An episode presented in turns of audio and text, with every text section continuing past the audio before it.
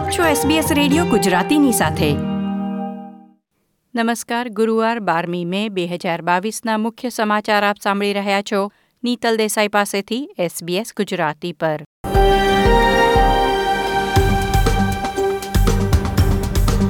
આજના મુખ્ય સમાચાર. સિડની યુનિવર્સિટીએ કોવિડના તમામ જાણીતા અને ભાવિ પ્રકારો સામે રસી વિકસાવવા ભારત બાયોટેક સાથે ભાગીદારી કરી. ઇટાલિયન મૂળના વિપક્ષ નેતા એન્થની એલ્બનીઝીએ કહ્યું છે, કેન્દ્રની ચૂંટણીમાં તેમની પસંદગી ઓસ્ટ્રેલિયામાં બહુસાંસ્કૃતિકતાનો વિજય હશે. ક્વીન્સલેન્ડમાં રેકોર્ડ પ્રમાણમાં વરસાદ, રાજ્યના મોટાભાગના વિસ્તારોમાં સપ્તાહના અંત સુધી ભારે વરસાદ ચાલુ રહેવાની આગાહી.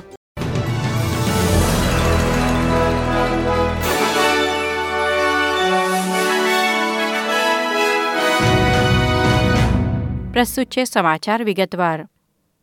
સિડની યુનિવર્સિટીએ કોવિડના તમામ જાણીતા અને ભાવિ પ્રકારો સામે રસી વિકસાવવા ભારતની, ભારત બાયોટેક અને સ્વિટ્ઝરલેન્ડની એક્સેલજીન એસે સાથે ભાગીદારી કરી છે.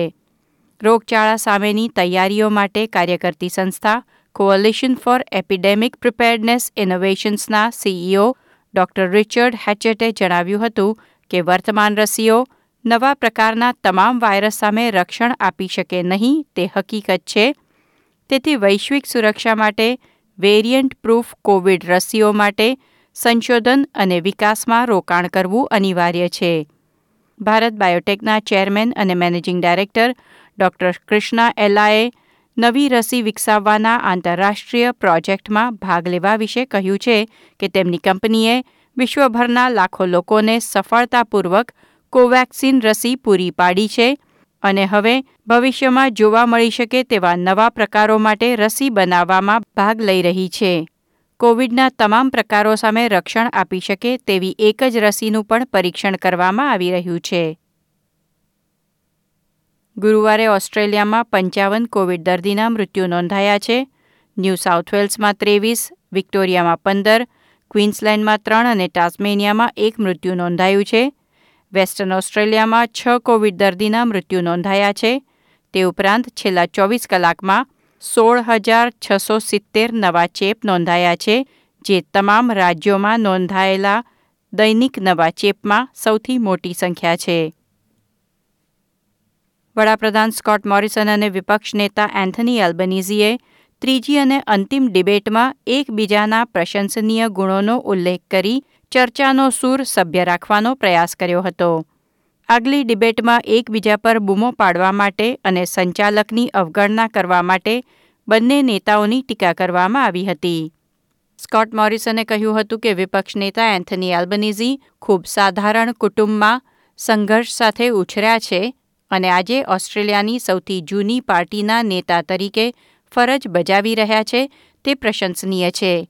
સામે એલ્બનીઝીએ કહ્યું હતું કે વડાપ્રધાન દેશના હિતમાં કામ કરવા પ્રતિબદ્ધ છે, તે વખાણપાત્ર છે. તે ઉપરાંત બંને નેતાઓને લઘુત્તમ વેતનથી લઈને આબોહવા પરિવર્તન અને મફત ચાઇલ્ડ કેર સુધીના વિષયો પર પ્રશ્ન કરવામાં આવ્યા હતા.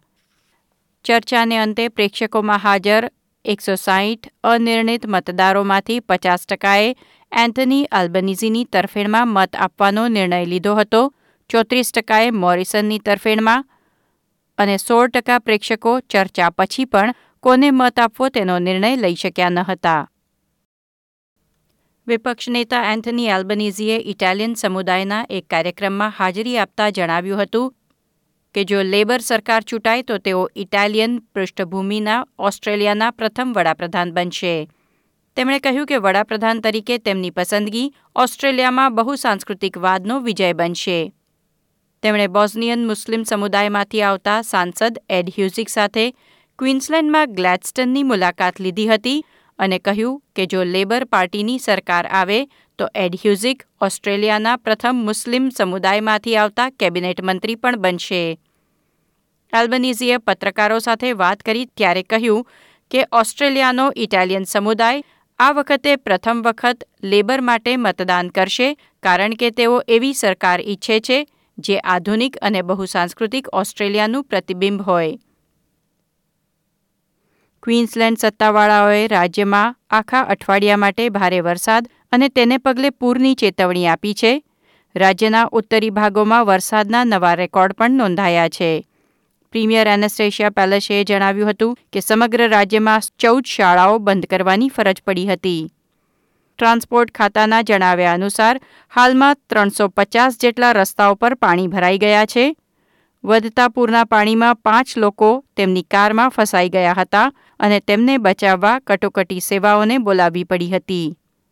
પરંતુ ઉત્તર ક્વીન્સલેન્ડમાં મકે નજીક પૂરમાં ફસાયેલ ત્રીસ વર્ષની એક મહિલાને બચાવી શકાઈ નથી, પૂરના પાણીમાં ડૂબી જવાથી તેનું મૃત્યુ થયું છે.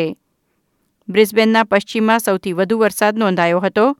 લોકિયર વેલીમાં આવેલી ખાડીમાં પાણીનું સ્તર વધી રહ્યું હોવાથી સ્થાનિક રહેવાસીઓને પૂર સામે સાવચેત કરવામાં આવ્યા છે અને ઘર છોડવા તૈયાર રહેવાની સલાહ આપવામાં આવી છે. હવામાન વિભાગે છેલ્લા ચોવીસ કલાકમાં લોકિયર વેલી ક્ષેત્રમાં પચાસથી સો મિલીમીટર વરસાદ નોંધ્યો છે.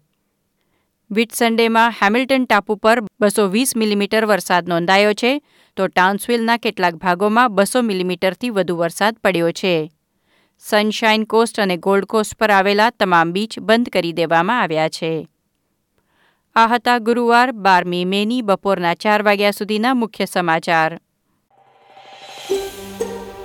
આ પ્રકારની વધુ માહિતી મેળવવા માંગો છો? અમને સાંભળી શકશો Apple podcast Google podcast Spotify કે જ્યાં પણ તમે તમારા પોડકાસ્ટ મેળવતા હોવ.